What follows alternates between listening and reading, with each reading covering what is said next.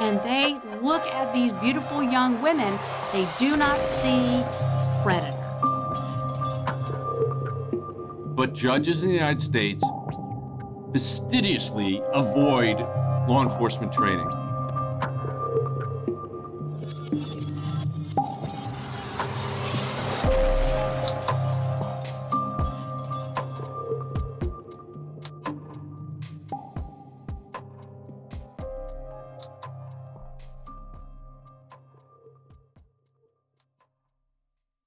Y'all, you deserve professional hair color that makes you look your gorgeous best delivered right to your door. You can take your hair coloring at home to the next level with Madison Reed, and it starts at just $22. Women have had two options for coloring their hair for decades that at home color you got out of a box that's outdated, or going to the time and expense of a traditional salon. Many clients of Madison Reed comment on how their new hair color has improved their lives. Women love their gorgeous, shiny, multi-dimensional, healthy looking hair. This is game changing color you can do at home, and you'll look like you just came out of the salon.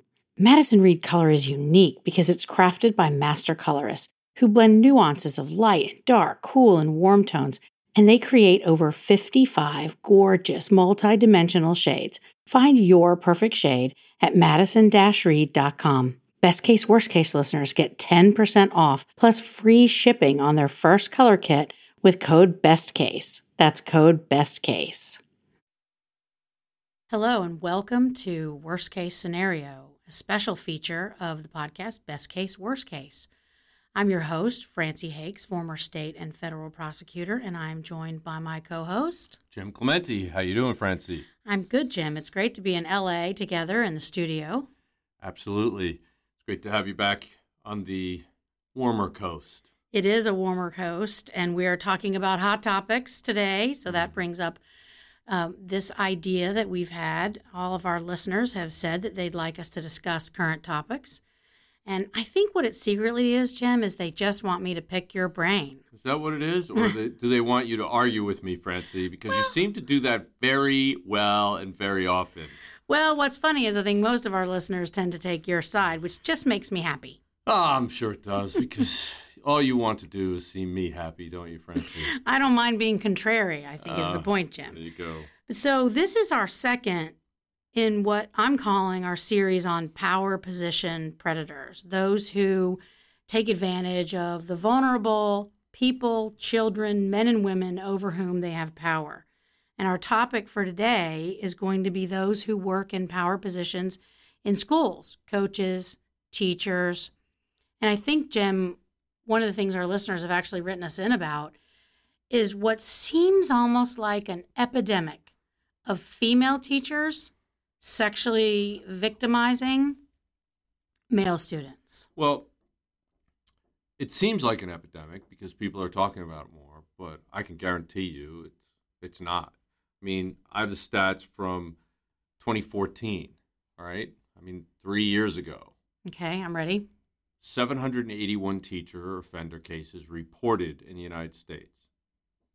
66% of those were male. 266 of those offenders were female. In one year in the United States, reported cases. Well, and you and I both know, Jim, that child sexual abuse is underreported anywhere from 75 to 90%. I'm incapable of doing that reverse math, Got but it just suggests to me that when you're talking about almost 300 women, you're talking about hundreds well, more if than it's that. 90% that haven't been that haven't been reported, that would mean that that number should be 2,660 instead of 266. So if those numbers hold out, there are almost 3,000 female teachers who are molesting kids a year in the United States schools. Well, and maybe that doesn't fit the actual definition, maybe that the CDC would use of an epidemic. But to me, getting Google alerts and reading about these cases on the news, like our listeners, it certainly feels like an epidemic. All right, but what I'm trying to say is it's going on forever. It's not something recent. It's something that people don't talk about. It's something that when you look at the history, going back to cases like Mary Kay Letourneau, when, you know, she molested at 34 years of age, started having sex with a 12 year old student, that's rape. And it's been going on forever. And as I mentioned last time on on her show, this goofball, Barbara Walters, called it a wonderful romance. She was celebrating their, you know, anniversary when in fact Billy was the victim of rape. And that's just not something you should be celebrating. Well, and I think that plays into the question about bias in society and in the media when you're talking about male victims. Someone like Barbara Walters, who is an ignorant idiot, as we all know, from not just what she did in that case, but in her uh, 2013 interview on The View of Corey Feldman, where she just looked askance at him as, as if she were appalled he was even disclosing his own child sexual abuse.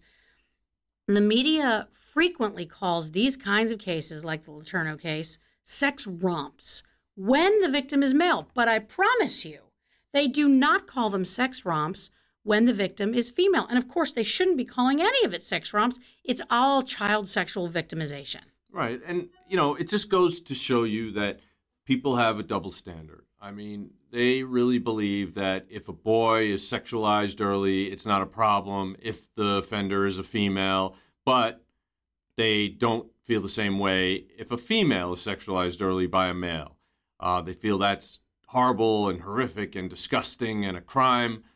But when a female offender offends against boys, a lot of times they don't even get a slap on the wrist. They don't. And I think we've got a lot of listeners on this podcast from the UK. So this will, I'm sure they've all heard about, or a lot of them have heard about the case of Alice McBrearty. It just came out recently. She's 23 years old. She's a teacher. She was sexually victimizing a young boy in her class. She would take him to hotels for sex and perform sex acts on him in garages and in her car. Well, the judge said, and I quote, What boy would turn down such an attractive offer? Because Alice is an attractive person. What judge would say that? An ignorant judge. If a, but what judge would say it if it was a girl victim? No, None of them. None. And so I, I just think it's appalling and worse than that, Jim, was the reaction online. I looked very carefully in the articles I was reading about the case. I looked at the comment section. And the vast majority of the comment section said things like the teacher should be knighted, not jailed. So she should be made a knight of the realm, a, a very uh, high honor in the UK. She should be knighted instead of jailed, and the boy should be congratulated. I, I, I, this kind of attitude is exactly why Michael Jackson jurors don't convict Michael Jackson, why Corey Feldman doesn't feel like he can name his abusers, why we have such a problem with as many as 2,000 women in this country victimizing boys that A are in year. their care in a year that are in their care as teachers because of this attitude, this attaboy attitude. Like if your first sexual experience at the age of 12 is with an attractive female teacher, lucky you. Yeah, well, what they're not taking into account is what I've learned in my work with the malesurvivor.org organization that I've spoken literally to hundreds of men who have had difficulty throughout their lives forming attachments, trusting relationships with women because their very first encounter with a woman was with a teacher or a trusted adult female who took advantage of them sexually and then left them and destroyed broke their heart destroyed their trust. And it, it's a it's the same exact kinds of things that happen to females who were sexually victimized by males. And if we don't wake up and realize that and start treating these cases exactly the same all we're doing is hurting our future males and they're going to be hurting other people. Well, i mean they can't form attachments the way they could normally it's a terrible thing to have been done to them and they need help Well, of course they do because they're victims. But our society and the media, I can't tell you how many letters I've written in, how many comments I've made to media organizations every time they describe one of these as a sex romp. And yet, as recently as this week, I read about another one, and that's exactly how it was described. It's never described as a rape or assault the same way it is if you've got a male teacher and a female student. And let's take a male teacher and male victims, for example, to see if there's any contrast there. And there is. Just recently, a man named Deonte Carraway, who volunteered at a Maryland school, was prosecuted not just by state authorities for abusing boys in his care, but by federal authorities because he was filming those sexual assaults and putting them up on the internet. So he had the physical sexual assault charges, the child pornography production charges in federal court, and he's gotten a combined sentence between state and federal court of about 170 years. He's definitely coming out in what our listeners might recognize me call a pine box sentence. He's mm. coming out of prison in a pine box. He abused multiple boys. So he's gone to jail. But female teachers who do exactly the same thing oftentimes are getting probation. You and I both know of a case, Jim, where there was a teacher named Pamela Rogers. Right. She was abusing at least one, and it well, turned several. out later multiple boys that she was teaching. She would have sex parties so they called it, right. over at her house where she is sexually victimizing multiple boys who were 12 and 13 years old. What was her sentence, Jim? Now, first, I should tell our listeners she is a very, very attractive blonde woman, young, late 20s. What was her sentence, Jim? Do you recall? Her sentence was nine month probation. And during that nine months of probation, she was prohibited from having any contact with any boys and she ended up sexually victimizing a girl during that time. So she's a dangerous sex offender. Right. And then there's always Brenda Lafave. And sh- they could be twins. Her and Pamela Rogers could be twins.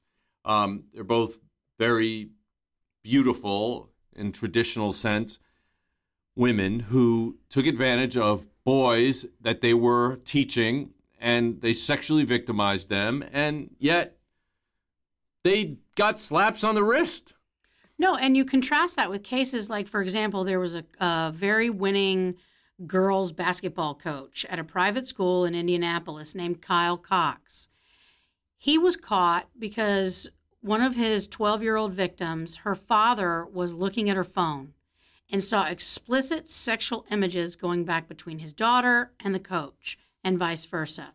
So he brought it to the school's attention, who eventually brought it to law enforcement attention, and Kyle Cox was prosecuted by the U.S. Attorney's Office. He got a 14 year sentence, Jim. 14 years. He had three victims.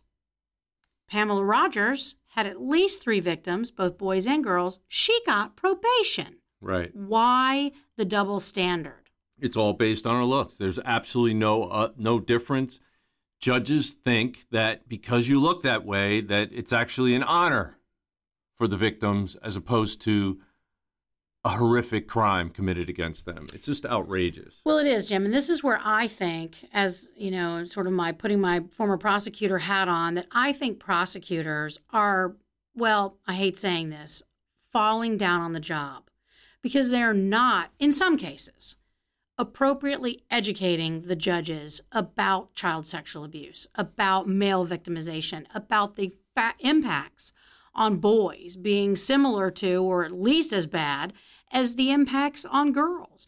You've got depression, suicide attempts, all of the same difficulties that girl victims have, boy victims also share. And I'm not sure that our prosecutors are doing a good enough job to educate. And for those prosecutors who are listening, I know I've been written in by several of you. I'm not blaming all of you. I know that in fact, a lot of you are doing your jobs, and it's just these judges who are not listening to you. So please don't believe that I am simply pinning all the responsibility on you. I'm definitely not. It is but it is your responsibility as prosecutors to make sure that you are educating the court and that you are not recommending probationary sentences for female offenders just because their victims are boys. Yeah, that's outrageous. Or and or because they look beautiful. I mean, in Brenda Lafave's case, she pled guilty, right? And she was charged with two counts of felonies, and she pled guilty with having sexual intercourse and oral sex on four different occasions with the boy, and she got no jail time. No jail time. Nothing. Those are, the, I mean, the, those are clear child sexual assaults, and she got no jail time. friggin' rape. It's just outrageous. Well, of course it is. And and a man in her position, no matter how handsome, would definitely be going to jail. And he should, but the double standard is outrageous.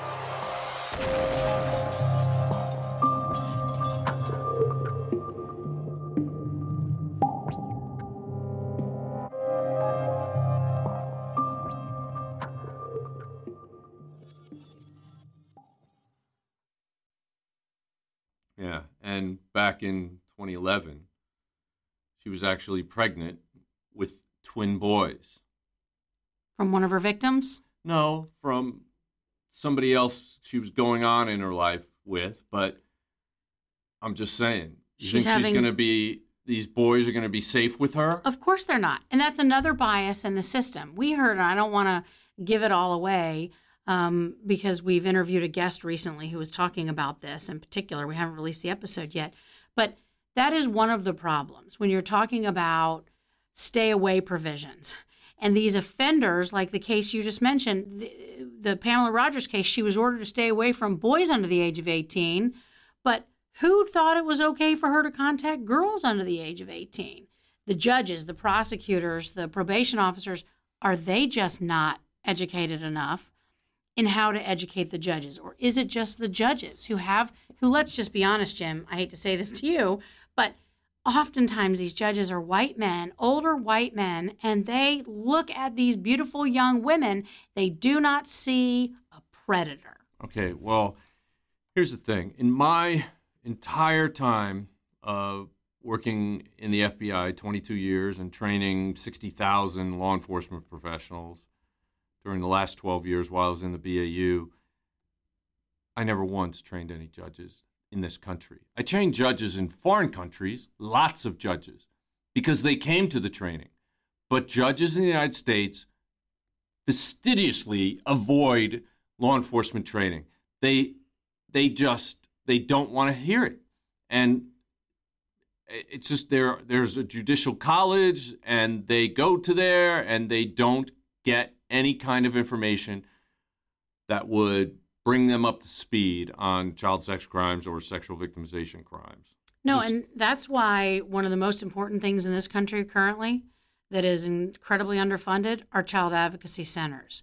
Because the child the 7 to 900 child advocacy centers that exist today in this country, which is a sad tiny little number compared to the number of children who could use their services, are full of experts who when they exist in the community could provide that kind of education at least during a trial. How children disclose what are the sentencing what are the impacts of the effects of this kind of victimization on the child at issue or boys in general or girls in general? They have all these kinds of facts and figures but so many jurisdictions do not have access to those kinds of experts jim. And i think it's one of the reasons why these women are getting away with raping boys and not going to jail Yeah, I mean it's just sad. I I I can't explain why judges don't want to do it. I mean, I have no problem with judges listening to law enforcement experts as well as defense attorneys. I don't care about that because I know what the facts are, and I think that judges should also educate themselves about the facts. But I also think that part of the problem is that they just feel like they would be biased by it, and so they want to be impartial. But judges are the ones that should be, they're making the ruling in- many of these cases, and they're sentencing in almost every one of these cases. And it's just sad that victims have to go on without getting any justice because the person who offended against them gets to walk away with a slap on the wrist or with encouragement.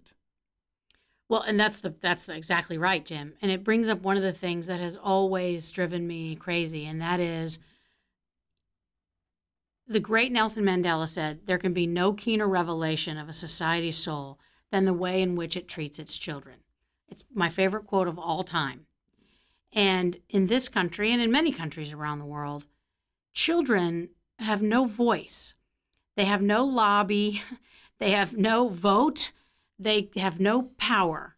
And so, not only is their power stripped from them by the people who are offending against them, but it, the justice system is also rendering them powerless because The justice professionals involved, the judges, don't take it upon themselves to understand the dynamics of the offenders and the offenses that are coming before them in court. And that is shockingly wrong. Mm-hmm. And I think it is just a sign that our society devalues or undervalues, certainly, children when it comes to victimization. I mean, we talked about it in our last Power Position Predator episode about the Michael Jackson case, but the juror in that case, I just find it, I still find it shocking that the juror in that case that acquitted Michael Jackson said the reason was because the boy didn't cry. Fundamental misunderstanding of the dynamics of child sexual victimization, how children disclose, how they behave in court, and a great example of where a child advocacy center professional, a, a, psych, a psychologist, a psychiatrist who treats children could have explained to that jury as an expert witness about flat affects well, and how children tell. I was going to testify in that case to explain to the jury about grooming and about compliant victimization. And unfortunately, I was getting chemo during that trial, so I couldn't do it. But the fact I guess is, that's a that's a good excuse. Well, somebody should have stepped in for me. I don't know why somebody from my unit didn't do that. It's just ridiculous. But any be that as it may, the fact is that it should have been done. It may have helped. I don't know because trying to convict an icon is just very difficult. But you have the situation, the Catherine Gonzalez case. She was a fifth grade teacher. She went to jail. Yay for for abusing an 11 year old boy in her in in her class. She was texting the child at 3 a.m., and that's how the mother found out. An 11 year old boy, let's talk about that. 11 years old. 11. You know, it brings to mind that book, that hideous book that somebody told me about. So I read it about a 23 year old female teacher who deliberately gets a job teaching 14 year old boys so that she can break them in sexually, have sex with them, and that they will remember it for the rest of their lives. She's trying to scar them. And it is a sex novel. It is not, you know, a look into the mind of a psychopath. It is a very deliberate, erotic novel meant to arouse the sexual attraction to 14 year old boys. Well, that author, Jim, ought to be investigated. Yeah. Because anybody who can happily and with that kind of description write about child sexual abuse in an erotic, uh, arousing way, in my opinion, is probably sexually attracted to 14 year old boys. It may very well be true. And just because it's a female doesn't mean it's not true. No, and so that brings up a great point. One of the things our listeners always want to know from you, Jim Clemente, former superstar FBI profiler, is what's going on in their minds. So, we've talked a little bit about the topic here of this worst case scenario special being power position predators. So, these are women. Most people first don't even think of women as predators, but I think we've established here today, Jim, that they certainly can be. So, explain to me what's going on in the mind of Catherine Gonzalez, a fifth grade teacher who apparently finds 11 year old boys sexually attractive. She knows it's illegal. She knows it's immoral. She knows it's certainly against school policy, but she aggressively pursues him anyway. She most likely got the job, became a teacher so she could get access to those kids because she's most likely a preferential child sex offender. She has a specific sexual attraction to children, to boys, in that age group. Otherwise, she would have been a ninth grade teacher or a second grade teacher. That age group must have been what she really wanted. And so she got into that profession to get access, authority, and control over children. And just so you know, it's the same exact sexual attraction that you and I have, the same exact thing. It's genetically part of her.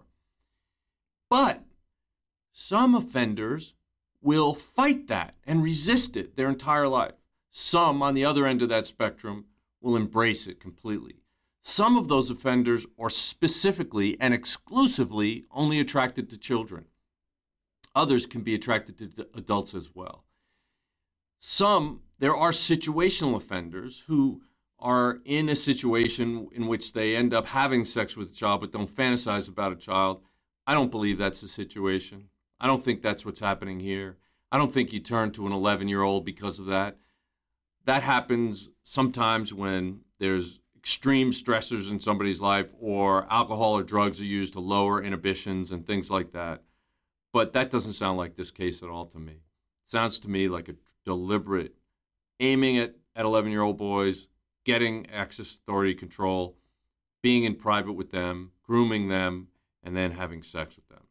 Well, reminds me of what some of my friends that I've worked with in the past, great forensic psychologists like Dr. Michael Seto and Dr. Joe Sullivan, who tell me that their best approximation based on data is that approximately 3% of the population may very well be pedophiles, those with a persistent sexual interest in prepubescent children. And what's interesting is I think most of society just does not accept that women can be pedophiles at all. So mm-hmm. you have, I think that's the attitude that leads to Pamela Rogers getting nine months probation. And while Catherine Gonzalez got some jail time, I think it was seven years, that's certainly not like Kyle Cox, the male teacher who got 14 in Indiana, um, or Deonte Carraway, the volunteer we talked about earlier who molested a bunch of boys and got 170 years. I still think that fundamentally our society would much rather believe the old standby women are like lionesses protecting their young then they are willing to accept that women can prey on children just like men. Right. Well, in that report in 2014, one third of the offenders were females. One third of the teachers who reported in 2014 for sexually victimizing kids were, were females. And so, you know, it just shows you they are just like men when they are in this sort of predatory mode. They want to get access to kids for sex. They develop pathways to do that by getting a profession as a teacher. What better way? You're a trusted individual. The kids are told to listen to you. It's a target rich environment you have them. plenty of time to learn what their vulnerabilities are, what their likes and dislikes are, and you can play to them and groom them very easily. It's disgusting whether it's a male offender or a female offender, and it should be treated exactly the same way. It should be treated the same way. Of course, it's not treated the same way. You know, going back to a discussion we had on our first episode of Power Position Predators Worst Case Scenario, we talked about Jennifer Lawrence and her recent revelation that she was made to do a naked lineup when she was 15 years old and that there was a woman present that one of the that there was a woman involved in forcing her to do it and in looking at the girls who were lined up on either side of her. I don't know who that woman was jennifer lawrence sadly hasn't said but i have to wonder is that woman herself sexually interested in young girls? Why did she think it was okay to do that why does society somehow both undervalue children and refuse to understand women who offend? No good answer to that. There are no good answers. And that's why, Jim, female teacher offenders are a worst case scenario, not just for kids in schools, but for the whole country and really the entire world who are not paying enough attention as this goes on under their nose and as they discount the experience of sexual victimization of boys. And that's why I selected the topic for worst case scenario. Well, thank you very much, Francey. Thanks, everybody, for listening. This was Worst Case Scenario Power Position Predators. For now, Francey Hakes and Jim Clemente signing off. Thanks for listening. Knowledge is power, and when we know the facts about sexual abuse, we can better protect kids. Darkness to Light has already trained more than 1.4 million adults to keep children safe from sexual abuse. I'm one of those 1.4 million, Jim.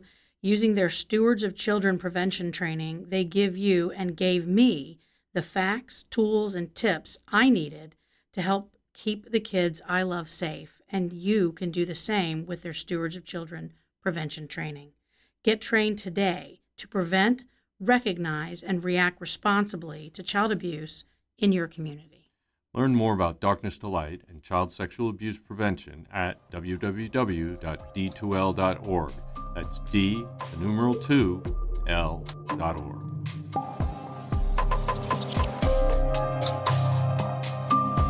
Best Case, Worst Case is an XG production. Produced by Jim Clemente at Empire Studios, LA. Engineered and edited by Terrell Parham. Music by Simba Sumba. And hosted by Wondery. You can subscribe to Best Case, Worst Case on Apple Podcasts, Spotify, TuneIn, or your favorite listening app.